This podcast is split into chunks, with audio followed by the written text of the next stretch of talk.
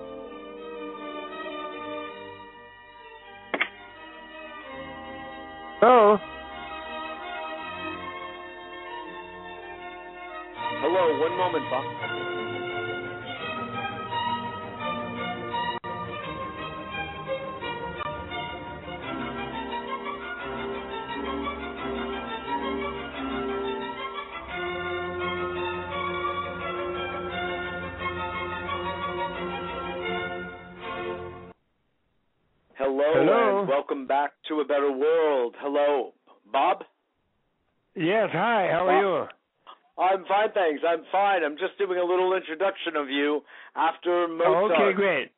Okay, All right. wonderful. I'm glad you're there. Wonderful. here, yeah. Hold on one moment. Uh, this is Mitchell J. Rabin for A Better World. Thanks so much for joining us. Today we're going to have another very interesting show.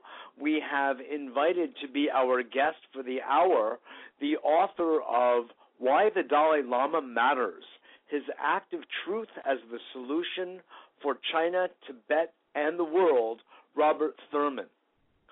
Robert Thurman, as many of you know, is professor of Indo Tibetan Studies at Columbia University, and he'll be with us today, as I mentioned, to discuss the Dalai Lama, who he is, who he and what he represents, and the impact that the Dalai Lama has had and can have on world politics and on world planetary well being.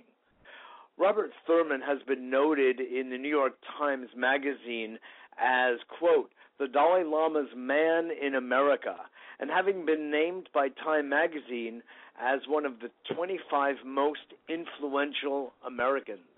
Another few words about our guest today.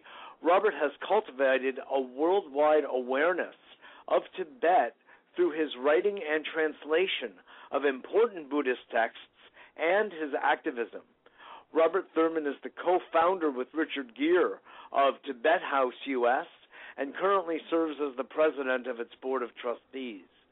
Robert has dedicated his life to the study and preservation of Tibet's cultural heritage and is the first American ever ordained as a Tibetan monk.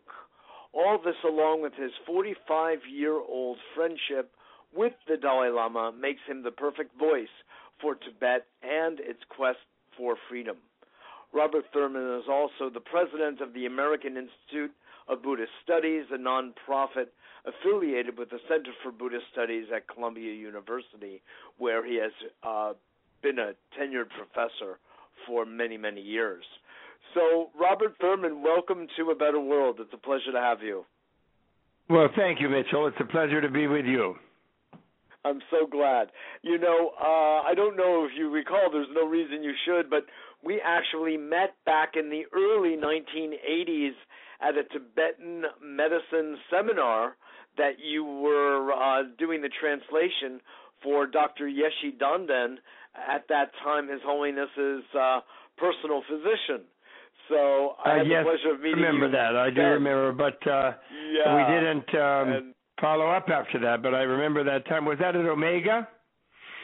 no, actually, it was in a little loft down on Houston Street. Oh, somewhere wow, yes. in the West Village. it was a very informal wow. setting. yeah. Yes. So anyway, we've had the pleasure of meeting each other many times ever since at the Tibet House and the Tibet House auctions and the like. But I'm very oh, glad to have great. you Well, on. I'm glad you come to them. We need people to come. Wonderful. We have another one on December indeed. 6th.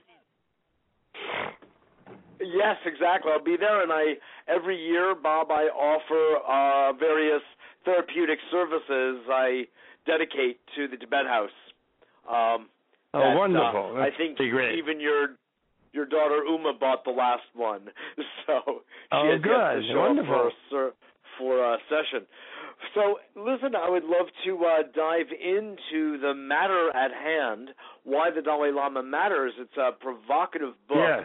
that, of course, scans your personal history with meeting the Dalai Lama some, you know, 45 plus years ago and the story mm-hmm. about the two of you and you being a student and your relationship to Tibetan Buddhism and your experience as a monk for a period of time before you returned to the United States and decided to get married and have children. It's a very interesting, revealing text about a lot about your life and about the Dalai Lamas and what an extraordinary being he is. Well, I would I can say you both are, but uh you really make a case for the Dalai Lama being really central in leading us as a planet to our next level. I'd like to just kind of open up the conversation to hear what it is you would like us, the audience, to really grasp from these points that you're making here.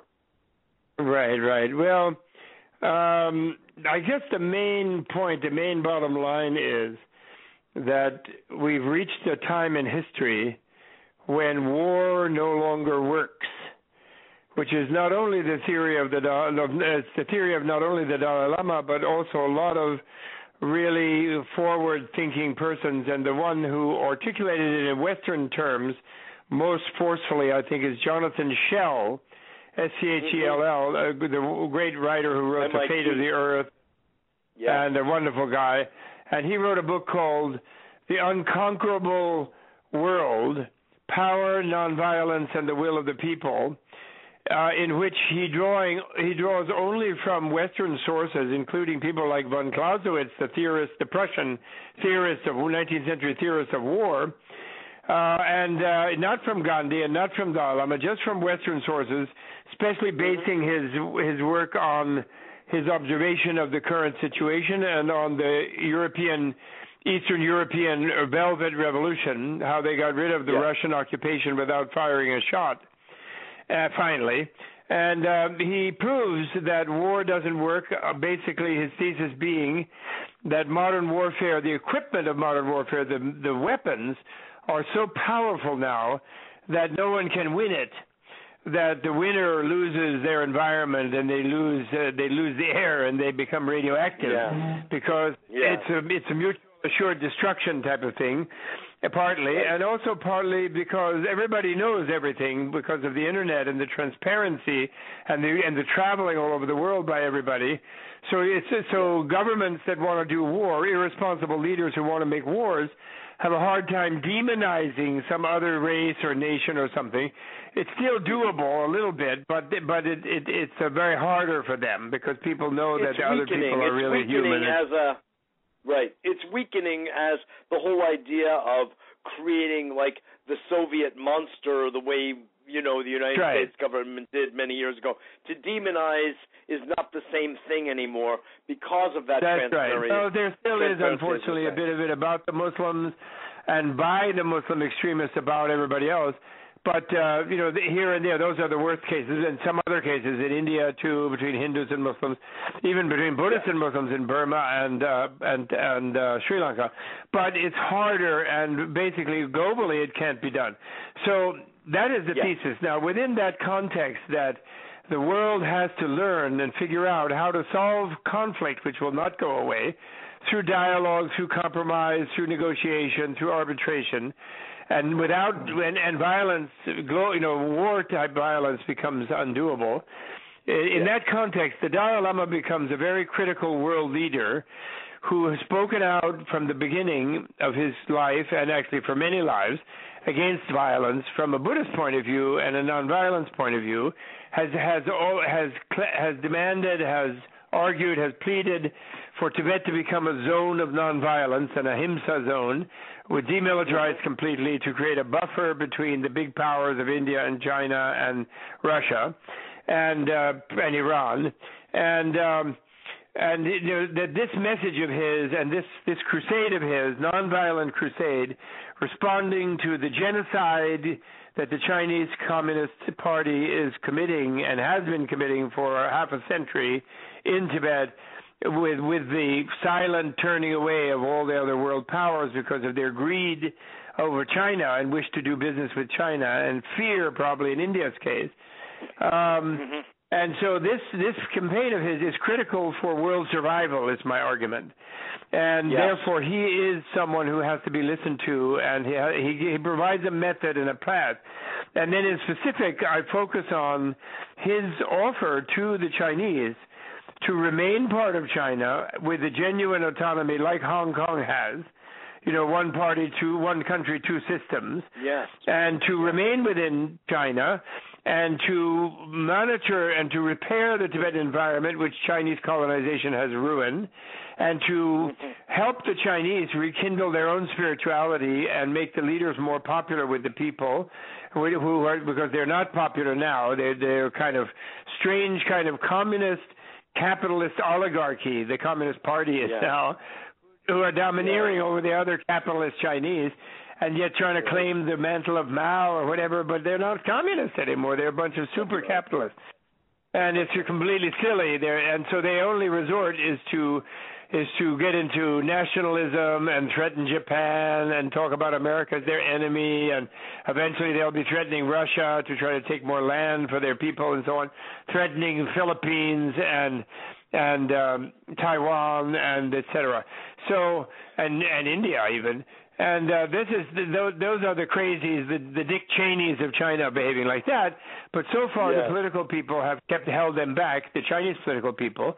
And I think that the new administration in China will maybe listen. Hu Jintao's administration wouldn't listen to my offer uh, about how it's a win for China to change their policy and be nice to the Dalai Lama and listen to him and listen to him how war is no longer the way to go on the planet and become a model of a peaceful what they they you know Hu Jintao had the slogan of peaceful rise of China as an economy, but the Chinese yeah. behavior is far from peaceful. Uh, still in Tibet is terrible, and that's a, the Tibetans are like canaries in the coal mine of how China will treat anybody else that they have power over. And that's why people are afraid of them in their periphery the Japanese, the Russians, the Vietnamese, the Thais, Cambodians, sure. Indians, the only ones who like them are Pakistanis, who they, which is a failed state anyway, and who are who you who like them because they're making a common enemy against India. And so, uh, so this is the this is the when people have read my book, even in the, the reason I wrote that book is that I noticed that people even in the Tibet movement they used to they say they say you know China out of Tibet Tibet should be free they get all excited and then you ask them yeah. well do you think China will get out of Tibet and then they say, "Oh no, probably impossible, can't work." And why? Because it would be such a loss of face for China. It would be such a loss for them. So I wrote yeah. this book because I follow His Holiness's vision that it would be a win for China. It would be not only a spiritual and an ethical win, it would be a public relations win that would be huge. They couldn't pay 10 public relation firms worldwide to give them such a good reputation and to allay the fears of so many other nations about about China wanting to be the global emperor. Uh, they couldn't do that for billions of dollars, as they would get That's when right. they themselves changed their policy, be friends of the Dalai Lama, liberate the Tibetan people within, of course, the Chinese Union, uh, as a as a as an independent autonomous republic like Hong Kong is an autonomous region, and uh, and they would solve their Taiwan problem, their Uyghur problem, their neighbor problem, and internally it would make their own make them able to be able to relax more with their own people, maybe devolve power a little bit, and um, and stop being such a extreme dictatorship and so on. And it would really make the 21st century to be a century of peace and and prosperity that the Dalai Lama sees the planet as capable of having. You know, dealing with our real problems, which are global warming and economic poverty uh, in many parts of the planet. And so disparity. That, so that's it. And people, exactly. people who have read it, in the, at least in the Tibet movement, who have talked to me about it, they said, "Gee whiz, Bob! Now, thank you for the book, because now I do see how." although I'm not convinced that it necessarily will happen because I'm still cynical about what human beings are capable of.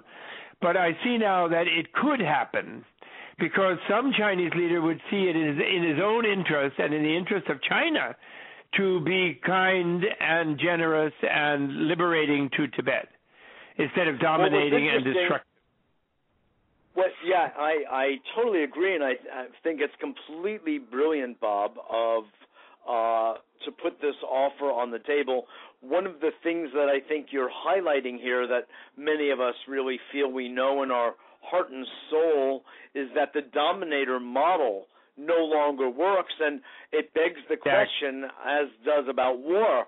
Did it ever work and rather than opening that con- that conversation up let's just agree that war doesn't work the uh, dominator model no longer works but uh, an atmosphere across the planet of cooperation among nations yes. that we're all, if you will, on the same side. It's you could say the human side, and we can all prosper together in that way and have games for sure. It could be the Olympics, it could be sports and competitions, but yeah. not having to do with threatening each other's survival. So that's right. That's you, absolutely right. Yeah. Very, now, very. Are you correct. telling me that? And of course, you the big yeah. thing that that expression dominator model relates to the wonderful work of uh, you know the chalice and the blade. Um, yeah, yeah, right. And uh, Riane yeah. Eisler's wonderful work, the idea of a partnership society where women have exactly. equal power to men. Dalai Lama is very much female. into that. He even constantly talks about how he probably will reincarnate as a woman. He makes he's been more and more saying that lately because he feels that women need a special boost because they're less likely to be violent and knee jerk freak out That's like right. men. Uh, right. and they are not been they are Sure. not of equal power. And actually, I'm a fir- total believer in that.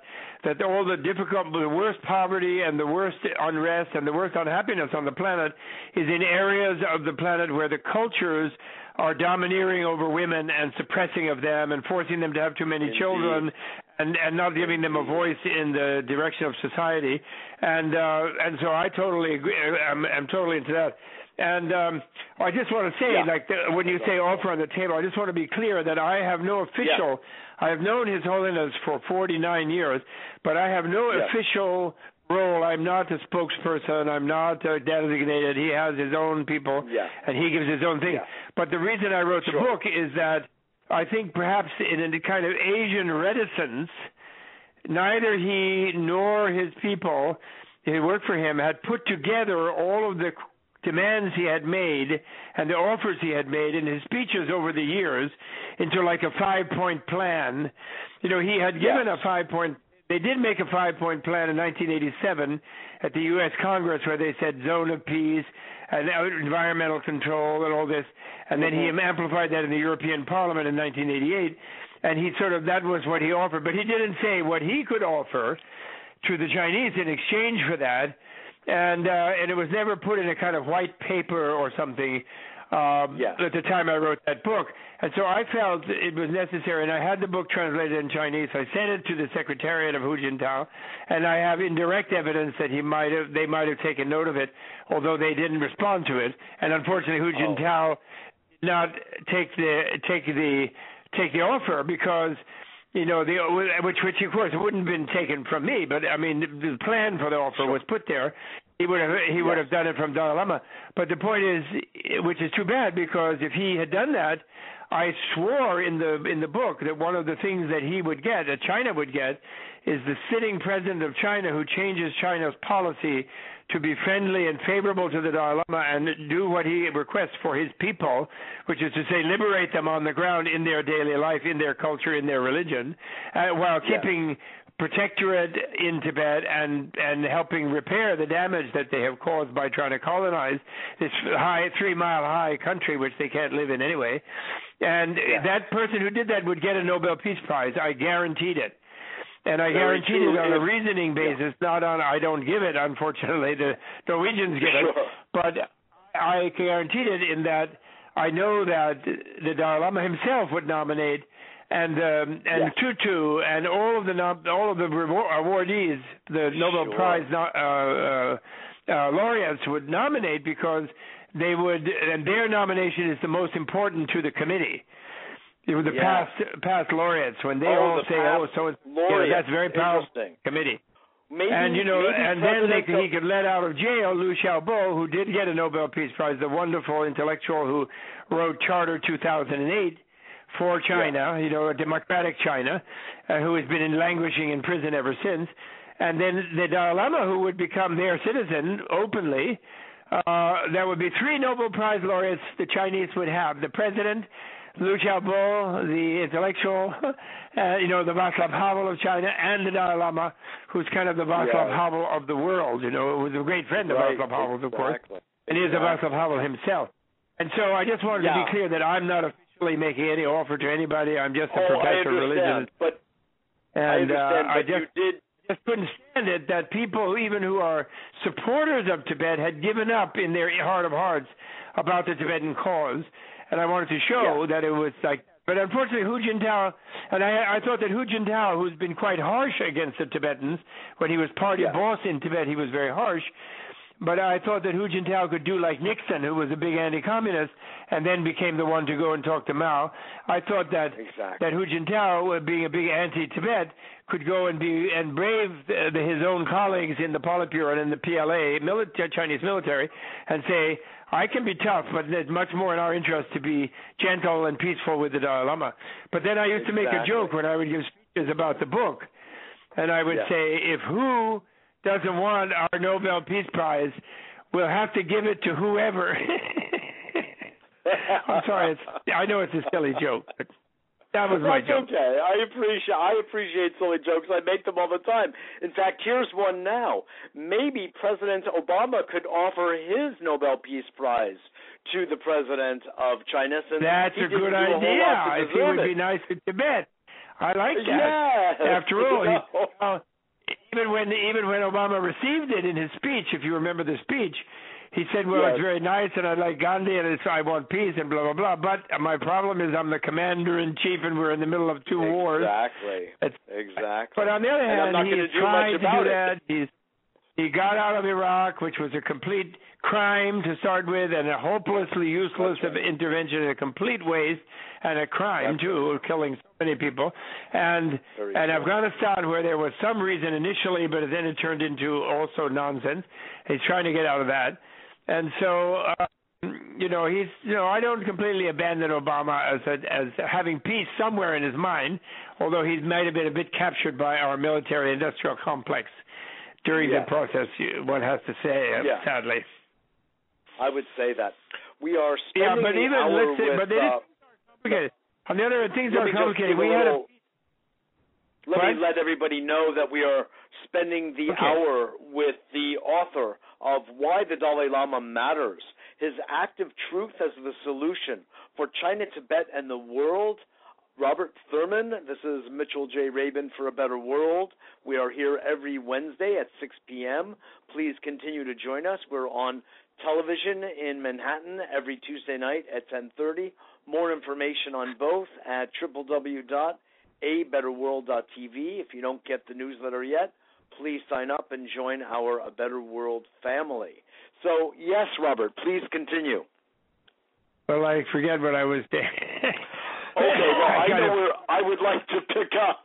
I would like to pick up on uh, uh, uh, a little section of your book at the beginning, actually, which, by the way, I think it's a fabulous book, and it's really very much a call to action. But you you summarized where we are today, I think, very exquisitely, and I'd like to share that with the audience. I'll just read a little okay. passage. We live in an era of extreme contrasts. Technology informs us more than ever and yet makes us feel weaker and more frightened than before. The art of caring Uh-huh. for the sick seems more sophisticated than ever, and yet the food chain is becoming poisoned and the environment polluted. Pluralism on all levels seems more essential than ever, yet the cruelty of fanatic rages more violently than ever. Knowledge and technological advances have infinite potential to positively transform our world, yet all around us devastation marches on. In this climate of manifold desperations, both quiet and shrill, the Dalai Lama seems to emerge from another civilization, to descend from another dimension, a living example of calm in emergency, patience in injury, cheerful intelligence in confusion, and dauntless optimism in the face of apparent doom. Inspired by Jesus, Mahatma Gandhi, and Martin Luther King Jr., he carries on the tradition under the extreme duress of the half century long agony of Tibet. That's very powerful uh, summation of where we have come and the contrast, the the titillating, if you will, contrast between the joys that we have through technology and the way it has robotized us, computerized us in some ways to be rather unfeeling and mechanized. And then you go on later to describe The Matrix as one of your favorite films. And maybe you could go on about that and help to elucidate. Well, uh, well, the reason I like the Matrix uh, trilogy, although I I needed a fourth Matrix, which they didn't make yet, although I hope they will, and I hope I can consult yes. for them because they're so yes. brilliant. I love Wachowski brother and sister; they are such geniuses, and I and I really do. And uh, but the fourth one is still needs to be done. But um, why I like it is that the the the plausibility within the sci-fi setup of the program of the of the film of the living in a kind of virtual reality where uh, you can do these extraordinary things when you know that it's a virtual reality. That you you don't think like when he's trained to do the martial arts by Morpheus, you know, when Neo is trained, yeah. right, and then yeah. he gets knocked down and he's panting, and then Morpheus says, "Do you think you're breathing air?" and then the thing about jumping off and holding the helicopter and all of that because he realizes yeah. it's a, he becomes eventually he pro he merges with the programming of the virtual reality and he can actually do things that you couldn't do in normal physical reality and uh, yes. that image of the illusion like reality of course is how an enlightened being perceives the world and yes. so training someone within that kind of um, setting gives people an imaginative, uh, you know, simile or metaphor how you can say, you know, like in the Matrix, you know, uh, that you can explain the behavior of the great adepts of the Buddhist history, you know, the Mahasiddhas of India and Tibet and China and Japan yes. and Korea you know, and Vietnam, the, how they, the adepts who were able to do these remarkable things, and um, because they're they're aware they're aware that they're living in a matrix. You know, although in that case the matrix is not created by computers, it's created by the collective mind, mind. field of all beings, yes. not only human exactly. but also human, divine, demonic, uh, animal, etc. Yeah. And so that's right. why I like the matrix particularly. I don't particularly go for the all the shooting and the you know the bombs and everything. Right, the violence. But in a way, what right. I, I admire that though, however, because using the format of an action movie, they got people into the theater uh, who normally yeah. would just go in to see the bombing and the shooting, and they and they introduced them to the concept that there might be an illusion in the middle of reality that if you learn about, you can wake to, you can live at a higher level, and um, and that's great. But why I say there needs to be a fourth is that, you know, at the end of the third one, uh, Neo and Trinity fly up over the clouds and they see the sun is shining, and then they come back down into the thing to deal with the you know the computer headquarters there. Remember, and poor Trinity gets killed, which really made me mad. I was upset about that. Why she had to get suddenly like an octopus tentacle in her heart. I didn't like that. And uh, but yeah. anyway, they're there, and then no uh, one did. The fourth one has to do with what is the larger matrix. Because when they were flying like that, he was in his ordinary meat body, or what John Perry Barlow calls, he was in meat space, not in the not in the in the matrix yeah. space. And yet, with his mind, he was blowing up those different octopuses that were chasing his ship. Remember, he was they mm-hmm. were all blowing up on fire, and so he was yeah. able to use supernormal powers outside of the matrix in the matrix of life, if you will, like a siddha, yeah. like an adept. Even though he yeah. was blind, right. he was flying there. And so the, that that posed the possible possibility of a film where you would deal with the outer world as a matrix, and he would try to clean up the planet, and you would see to a partnership possibly between the humans and the computers. And that would, to me, would be the possible, really great conclusion, triumphal Right, conclusion, like right. the triumph you know, if the triumph at the end of the Lord of the Rings, instead of leaving it kind of inconclusive like they did, where the architect talks to the oracle and he says, "How long do you think this peace will last? I don't think it will last between the computers and the people, et cetera, et cetera." Right. And so it's left open ended, you know, because they, Exactly, they they they want to. It see could be the a view of life, you know. Right, exactly. Yeah. Let's let's There is this remaining work to be done within the world of the Matrix. That's all. That's right. That's right. What's, what's we have a remaining work is, to do in this world where we live. Well, which is to yeah, see I it- think maybe you should. No, especially if you we have children and grandchildren. Do you have children, Mitchell, and grandchildren? No, I do not. No. You don't. Well, you can adopt mine. I have too ah. many. we all are responsible for all the children we'll and about that, grandchildren. except except that sort of like the Dalai Lama, I I sort of feel that all beings are my brothers and sisters, you know. That's, so I feel like I. I'm part all of big your family. grandchildren. That's good. New generation. That's Excellent. right, exactly. I don't I don't limit Well, it now is the big turning you know, point, Robert? and we have to accomplish this in the next decade or two, or we're pretty much doomed. You know, with the global warming and the whole thing, it's really bad. Exactly. We're we're we're so much on a precipice, and it's so interesting that of all people that uh, have a, the way you put it so nicely, Bob, in the book, a cheery intelligence in the face of such hardship and turmoil as we find ourselves in today.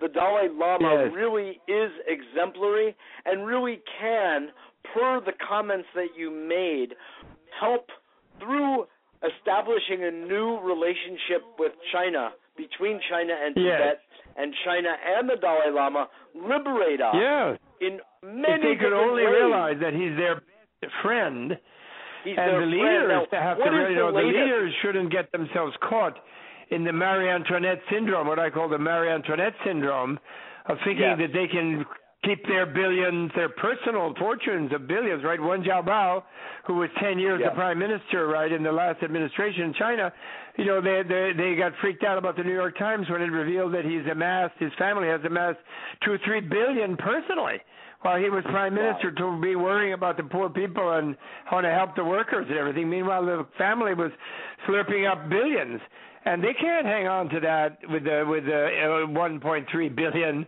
poor or chi- Chinese who are going to be madder and madder about that. You know. Exactly. So exactly. the point is, if No, they really- shift now and go back to spirituality and Buddhism and patronize the Dalai Lama and have him working on their side, and have him helping people, and also a little bit sharing their power voluntarily while they have their power. To share it as a gift, like Dalai Lama set an example. He just resigned as head of the government in exile. But it doesn't mean he doesn't still speak for his people, but it means he doesn't have official controlling dictatorial voice over the behavior of his government. That's right. You know, that should and he actually said make he's going to it not. easier for the Chinese. That should make it even yeah, easier and, for the Chinese you know government to engage him. It's so hard for them to give up power. Like someone like Mugabe is like a he's like a zombie president. You know, the guy's Yes. like 90 and he's like ruined the country and he ruined the currency and oppressing Right. the people in a horrible way. But he just cannot give up power. He's like stuck What- on it. You know, even though he doesn't even enjoy it, he sits there being paranoid all day. But it's kind of a sickness that people get into. You know. Yeah, exactly. It's a sickness, and that's really the issue we're dealing with. I mean, you know, from in a from a point of view of Buddhist uh, religion, you could say that it's a um, it's a function of Maya. It's a part of the illusion of life that we're going to hold on to things permanently, and so it's Right. interesting that Buddhist thought, and I really prefer to. I really love the way you framed Buddhism very much as uh, science and as Yes, I do, I do. psychology, which I have also been Mhm. doing a long time. Not science as much as psychology. And when we look at it this, I think medicine people too. are. Uh, I think people are afraid, Bob, of the idea of another religion where the full under. Maybe you could help to elucidate this for our audience. That the better Sure. understanding of Buddhism is not as a religion at all, but you have a wonderful quote from the Dalai Lama that says it's only one third religion, one third science, and one third um, ethics. Maybe you can right. uh, expound upon that. Yeah, sure. Uh, well, that is uh, that's correct, and uh, uh, maybe even not even one third, maybe one sixth. Although the way I yeah. I would phrase it now is that Buddhism is a religion for those who, for whatever reason, cannot uh, use the services that Buddhism provides. Actually, I I came up lately with a slogan that all religions are in fact service industries rather than some sort of domineering organizations that demand yes. allegiance and and conformity from people. They're actually supposed that's to be helping funny. people have like a better that. life. It's yes, what they are. That's right. I really like but anyway, that. The, the service industry, right? Yeah, that's what they are. They're service industries, and therefore, when you get a priesthood that becomes harmful to the people under its superstitious control or under its you know, spiritual control, then they become yeah. unpleasant, and they should reform themselves, or uh, or they can be considered to have been become broken institutions, and they don't understand what they originally were founded for. Exactly. So, but anyway, that's a exactly. broader. Not only that, they will also the Dalai Lama from the beginning share. that he traveled years back, he always said he didn't want to convert people to religion, to Buddhism as a religion. And when he gives lectures in the U.S. or anywhere, he always says, "Don't think that I'm trying to make you into a Buddhist. I don't want you to be a Buddhist. If you learn something right. good about your mind, if you learn something good about your emotions, you learn something good about reality." Then use yeah. it within your own cultural context and stick with Granny's religion because if you slip, if you go over to Buddhism as a religion, and then Granny will be really upset. And also, That's you yourself, right. as a child, were part of this was part of your culture, acculturation, and you'll feel something, some split inside your mind, and it's not good for you. So he, but then, and then when he sees someone like me there, he says, "Well, some people can't help it, but never mind that."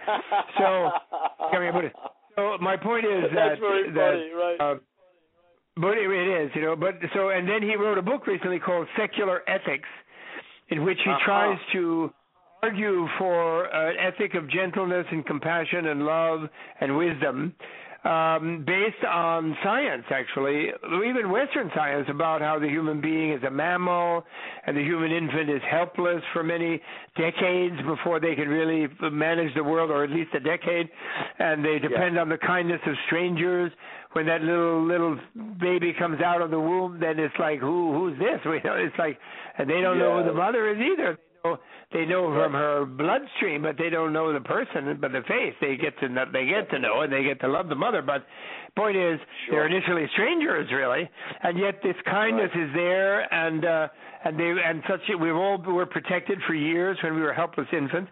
So based on that kind of thing about the biology of of uh, humans, he argues That's for right. an ethic of compassion and so on, and in that book, Secular Ethics, and uh, you know, not as a religious dogma, but secular, appealing to the secularists. And he always considers secularism actually as if it was a world religion.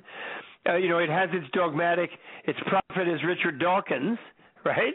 Yes. That's the prophet mm-hmm. of the secular religion, and uh, and Sam yes. Harris and Richard Dawkins and others, and uh, Daniel Dennett, and. Um, and uh, they they they're like a religion. The Dalai Lama wants a dialogue with them and also get them to really be empirical and rational and not dogmatic materialists, as some of them are, for all too many of them are. So that's the same thing, and I understand Buddhism that way. That the the whole psychology, not only psychology of identity, psychology of positive emotions, psychology of how to clean, cleanse the mind of negative emotions, and then Yeah. also philosophy, uh, the science of the nature of reality, even more important, and which is actually physics. That means, and uh, shunyata, you know, the theory of emptiness and relativity, pratitya samutpada, is actually physics. It's saying Yeah. the nature of the world is pure relativity. The Buddha preceded Einstein by 2,500 years as far Yeah. as talking about sheer relativity of, of reality and that there is no absolute that dominates or controls the way reality is. And he also predicted the, the infinite divisibility of the atom. That that there's no such thing as an indivisible particle that you can grab hold of and control the universe by manipulating, Mm. etc quantum physics is only now just so it was discovering. very much a precursor of uh, of quantum physics from that point of view. Exactly, and but and he Yeah. did it without machinery. He did it with the machinery of his own neurons, his own brain, his own mind, becoming Exactly. hyper aware of every sub every kind of molecular activity in his own body, which is how enlightenment is defined in the super subtle uh, abhidharma of the tantrikas. And uh, Yeah. so, and and then then I, uh, uh, Mitchell, I can announce on your show, maybe the first time to a large public, that I, Yeah. after 30, 45 years of studying Buddhism, I finally realized that the karma theory is a evolutionary biological theory. It's not just some kind Really? of religious, a superstitious thing. Oh, maybe like some sort of thing like maybe I'll believe in God or I won't. Maybe I'll believe in reincarnation or I won't. It's not something like that. It's something that Yeah. has a lot of evidence. A lot of People remember previous lives. It fits with the law of the conservation of energy, that uh, Yeah. the energy of mind is conserved. It was it's become from the beginningless of time, and it goes on endlessly. Therefore, you better get it enlightened, where you're going to have a blissful time rather than continue to suffer on the delusion of egotism. And so, Yeah. it's a biological theory which includes the mind as part of nature. If the if the Darwinians like. Darwin and Buddha met, and Darwin said, you know, we're all descended from monkeys. Buddha would said, sure, man, cool. Not only that, but we all were monkeys.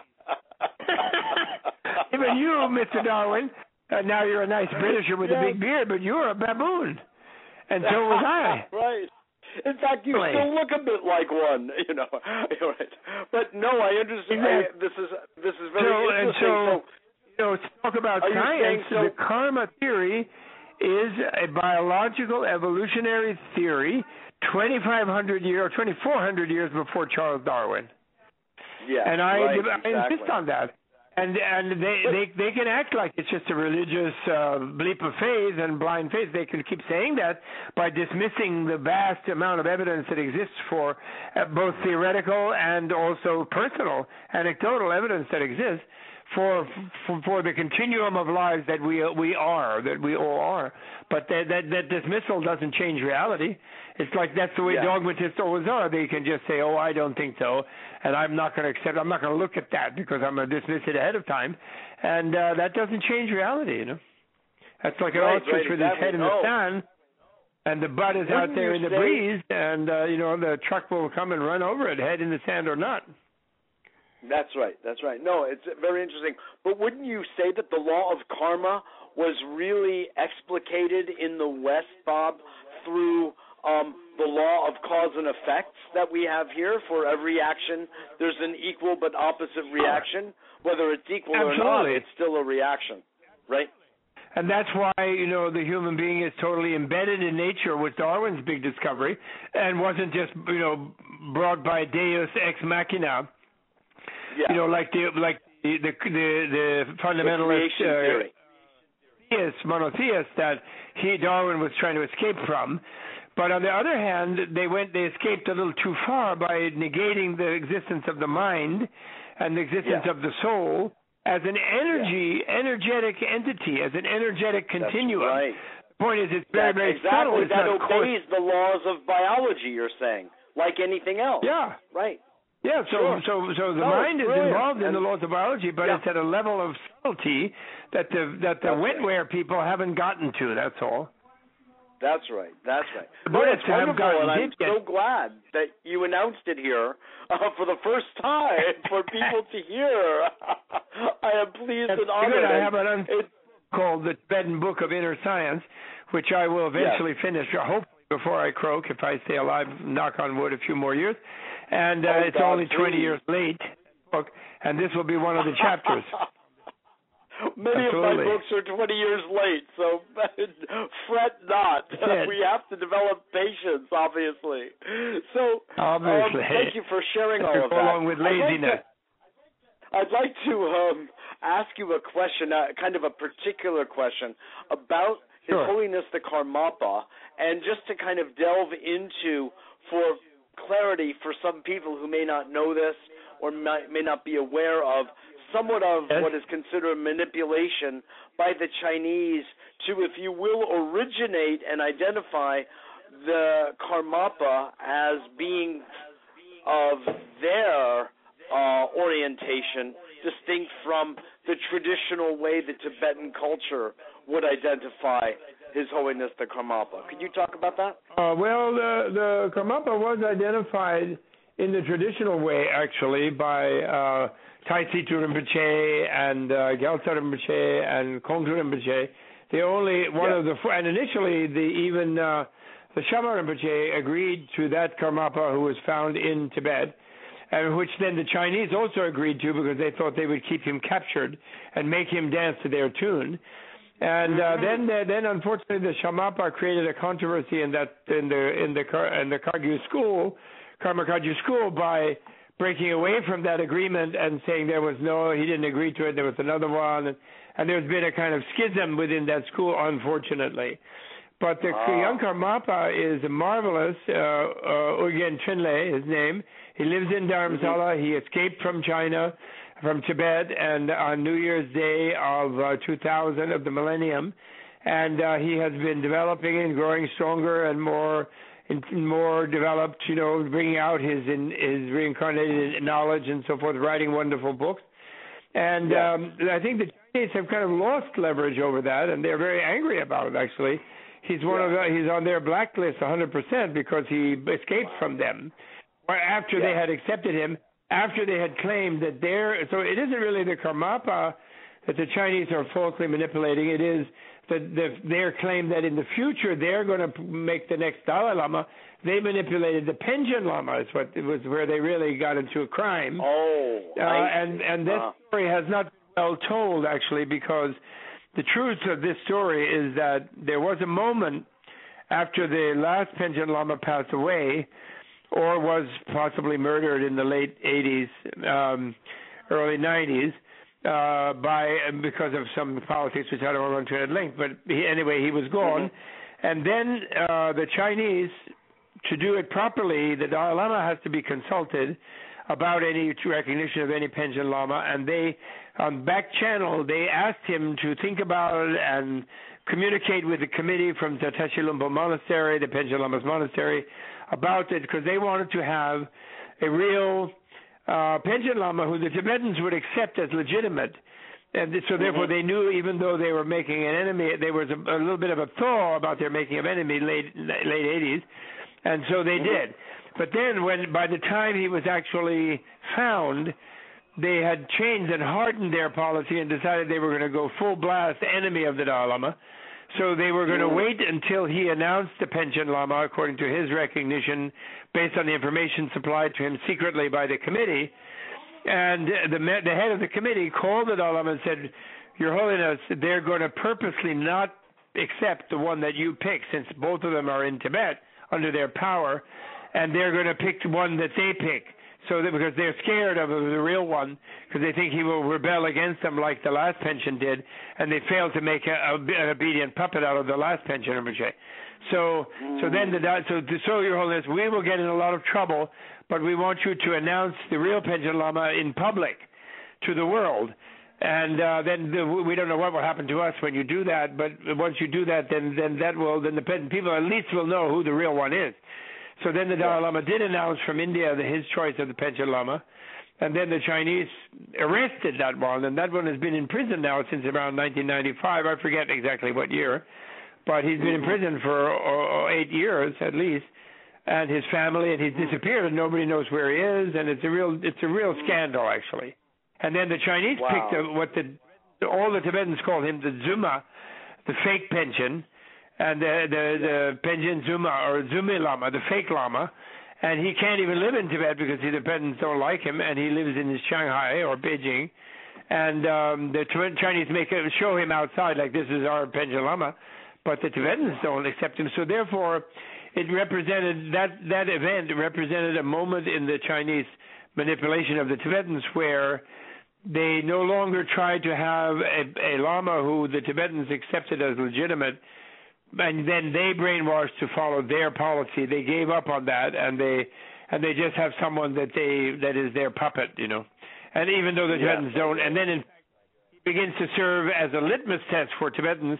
They go around monasteries in Tibet and they with their committees and their troops and they say we want you to pay allegiance to Panchen Lama and denounce the Dalai Lama. And when they don't do that, they then arrest them or brainwash them or torture them or whatever. It's Mm. very, very bad the situation in Tibet right now. Unfortunately, the Hu Jintao administration and the United Front, which is the agency that oper- um, that uh, controls the minor- so-called minorities in China under Hu Jintao, the, from that momentum, there just a horrible crackdown is going on, and the very brave Tibetans are still resisting, and their sort of final mode of resistance is these are these self-immolations, self-immolation mm-hmm. wave, which are truly the nonviolent warriors. They are the warriors who show that the situation is so intolerable that they'd rather give their life than succumb to hatred and kill an enemy. You Yeah. know, so they are that is the that is the ultimate warrior, or what I call the cool hero, the cool warrior, the nonviolent warrior who shows that that it's not worth killing another. Your own life is not worth killing another. You will give your life to others, and that's the real saint, the saint, the real heroic thing, I believe. And it sets a lesson for the whole world, actually, because I always said in my Inner Revolution book long back that that you know, and logically you say that we'll have world peace when the people of the world, more of them, are willing to risk their life not to hurt anybody else and not to kill anybody else, or risk or even give it. Yeah. Equal and more than nowadays, the, the military people are willing to risk and even give their life while killing other people. And of course, the ultimate in that are the suicide bombers, right? Who give their life to blow Yeah. up hundred people in a in a bazaar or in a mosque or something Yeah. or in a in the you know in a in a discotheque whatever those are the typical military hero who gives their life to harm other people but the tibetans they give it not to harm any other people that's amazing i'm amazed by them Exactly. really I am. Exactly. Well, although that's horrified too we all are subliminally there are even some buddhists who are all mad about it and they say this is really bad and this is wrong and blah blah blah but actually it's because subliminally it hits our conscience that these Yes. people that we there's nothing we can do for these people who are being so badly genocided and persecuted that they're willing to give their own life to not to become so angry that they would kill some soldiers or kill some some Chinese people. I think Right, that's so admirable. Although it's if anybody asked me should I do that, I would symbol. certainly not.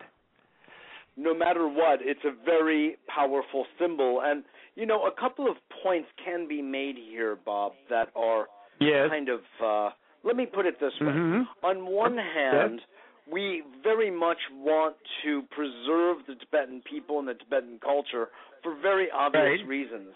And also, from a Buddhist point of view, our identity or identification with the varying levels of local custom, of local language, of the country in which we were born, distinct Right. from the more universal perspective.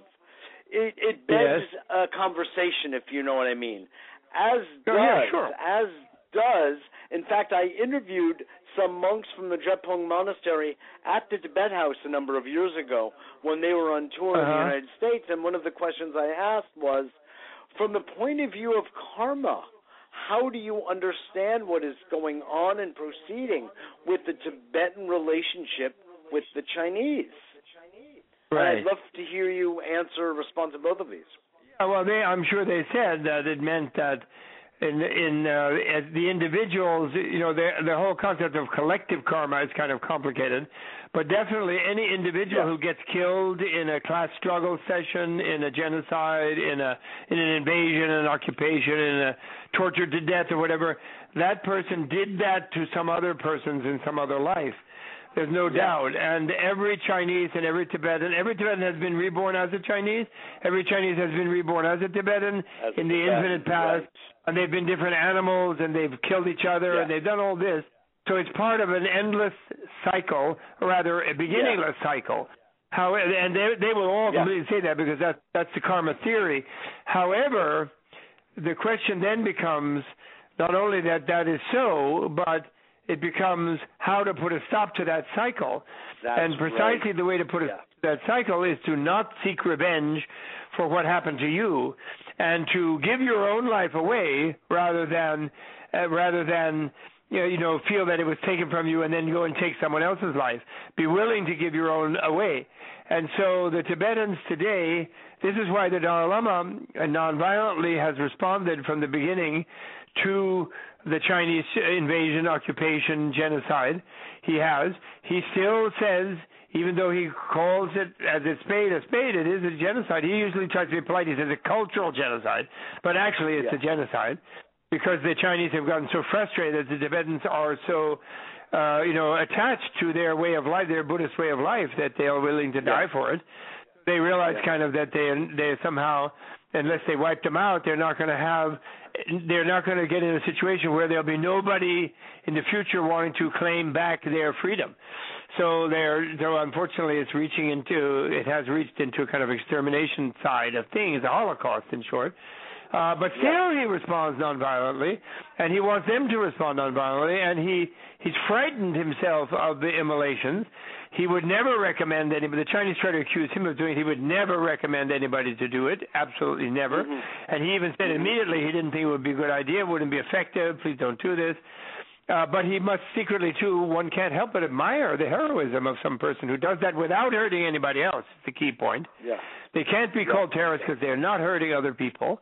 Terrorist means you harm an innocent to get at their relation who's who's your enemy. Do you know what I mean? Who's yeah. who's your fellow soldier? You harm a civilian to get a soldier. Do you know what I mean? Who yeah. who instead of fighting the soldier, that's terrorism. Yeah. So yeah. they're not terrorists because they're not hurting anybody except themselves. And so. Um, well, of you course, know, they're hurting their own family. I he, mean, he's therefore the offering the. Chinese friend. He wants to befriend the person who might want to murder him. He wants yeah. to befriend the person who has murdered some other people. It's like the Buddha, you know. Buddha went to Angulimala, who was a mass mur- serial murderer, and he said, "Look, stop murdering, and uh, and you can even get enlightened if you stop murdering. You you will take a lot to undo the karma of the murders you have done." It'll be a big effort sure. for you, but do it now in this life. Don't wait for, to die a thousand times exactly. in another life for the thousand people look you at murder. Milarepa. If you want an example, look at Milarepa for one. You know. Exactly. So, so, no, so nobody is hating the Chinese in the movement. Some people, I mean, yeah. if you know, if you were there and they came in and shot your children and your lover and your everybody, you might feel yeah. some real serious anger, and it would be sure. it would be only the exceptionally developed person not to be able not to do that. But the point is, some of these Tibetan people, His Holiness Dalai Lama, and many of his people are d- developed like that, and some of those others who are not that developed they are maybe reaching a point in the oppression where they are about to get mad and go and like drop a bomb on somebody, uh, and and they decide, no, I'm going to do myself in first. I'm going to give yeah. myself as a message to them that this is not worth killing each other. So that's really great. I'm trying to undo that karma. You know, you know, yes, karma is a, karma is a biological theory that makes it uh, if the, if it's understood, it makes people take responsibility for their own situation and the harm that comes to them in such a way as to try to diminish that harm and not to reflect it back out to others and not to blame outside themselves, to adopt the responsibility themselves and use even harm as an advantage in the path to become free of suffering and to become enlightened. So that's exactly. it's a biological well, theory that has wonderful spiritual output, yeah. in fact, and that's a great well, theory. You know, anyway. It, it's under it's undergirded, Bob, by the wisdom of neuroscience because when you really look at our hormones and the way they act with the release of such things as cortisol into the bloodstream when we get angry or when we're dominated by fear, you see that that's right. a high toxin into the body. And totally. when we are smiling and when we are laughing and we are loving, we're developing, as you know, the work of Richard Davidson with the Tibetan monks. We're developing the prefrontal con- uh, cortex, and we're also making our blood healthier, which means that oxygenation is increasing and our uh, cells totally. are happy. You know what I mean? Yes, so I think Rich is- and I are giving it on September 17th at NYU together uh, on this pl- on oh, this point. Excellent. Really great. Oh, excellent. I oh, I'm so glad. I'll have to get there then. I'll have to get there. No, it's it's brilliant, and I want to just underscore um, the value I feel that you are bringing forward in this book of presenting the the life ex- and the exemplary life, if you will, of the Dalai Lama and the very real practical application that could be seen of helping China get onto board with kindness of spirit, benevolence, right. and generosity. I mean, the entire Wonderful. premise of what you're saying, I think, Thank really you, has Miss Dolly. lasting It's value. so nice to hear. Music to my ears. Oh yes, Why really the Dalai feel Lama that matters. It's Yes. wonderful. Exactly. Exactly. Well, Robert Thurman, I could speak with you all night about everything, and perhaps we'll do that over dinner sometime. I would love to, but I want to just Oh, thank I you hope- so much for being a guest. Thank you too, and I'm happy to do another show with you anytime you have a gap. Wonderful. Thank you so much. We'll direct people to You your too, book. and all the best to all your listeners and all your friends you. out there. Are you still out thank there in you Boulder? so much. I'm sorry. Are you still out there in Boulder? No, no, no, no, no. I'm right here in New York City, but I'll be out in Oh, Boulder in a month or two. Yeah, Oh, I see. Okay, good. All right. I'm Fellow right New Yorker. here, not far. I'm a stone's throw from the Tibet House. Oh, that's great. Well, I look forward to meeting you down Yeah. there. We have, uh, we have I some look events. I have a. I have a teaching down there on September. I think it's September 4th, 9th, and around then. You know. So I'll be okay, there. right, Take exactly. care. I'll I'll be looking for you. Okay. Okay, all the best. There's a great exhibit at Thank Tibet House. you. Have you seen that with the calligraphy, painting the Buddhas with calligraphy? It's unbelievable. No. Is it really? Longest, I'll have to longest- meander over there. the longest calligraphic scroll in history, Tibetan calligraphic scroll in history, is there wound up on a table with part of it showing. Amazing artist, Really? really amazing. Tibetan guy. Oh, okay, all the best, Beautiful. and all the best to all the listeners. Okay. Thank you, Bob. Yes, absolutely. you. Thanks okay, again. Wonderful. Thanks so much. Bye God bye. bless. Sure. Bye bye now. Robert Thurman, the author of many, many books, and uh, latest, Why the Dalai Lama Matters, his act of truth, I like that phrase, as the solution for China, Tibet, and the world. This is Mitchell J. Rabin for A Better World. I think this was an opportunity for people to learn something about the nature of what is going on in Tibet. We didn't go into great detail of the suffering of the Tibetan people, but he does so in his book by speaking about a particular man in Tibet, one time a farmer, but the land is basically taken from him by the Chinese. He's driven into the city. He cannot find gainful employment, and even his friend gets enlisted by the Chinese, so he cannot even trust his friend in just normal conversation. This is sort of on the ground kind of difficulties and suffering that so many of the Tibetans still in Tibet are going through. Now, of course, there is the diaspora. They have come into different parts of the world, like New York City, and of course other places, and have taken up life here. But truly, just like has happened to the Jews, there is a diaspora. The people are living outside their homeland, and there is pain and suffering that goes with it. The premise of this book is to engage the Chinese leadership into a dialogue that would promote peace between the nations. It's not even looking, interestingly, for total separation from the Chinese. It is not. It is looking for running an autonomous state, as Robert Thurman was sharing with us, running an autonomous state with an exact parallel with Taiwan and Hong Kong. So the Chinese are very much able to do that. It is within their own auspices, yet the Tibetan culture can be revived, and the Dalai Lama would become the the most prominent spokesperson internationally on behalf of the wisdom and kindness and generosity of the Chinese people and I should say really governments. And uh, it's truly a solution. I would love to see it manifest as would Robert Thurman and many, many others. And uh, so it's really a book worth getting hold of. We have it on our website, www.abetterworld.tv. Join our newsletter if you haven't already. I so appreciate your listening to us every week. It's a pleasure to have you. Please send an email with your responses and comments to me directly at mjr at abetterworld.net.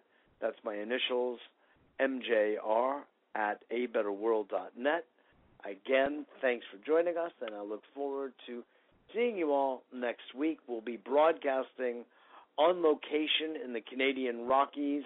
Michael Tellinger will be our guest, as well as Natasha Colasar, the director of Ideal, and Gilles Aino, who is their musical director. So tune in, and you'll have a wonderful time. Bye bye.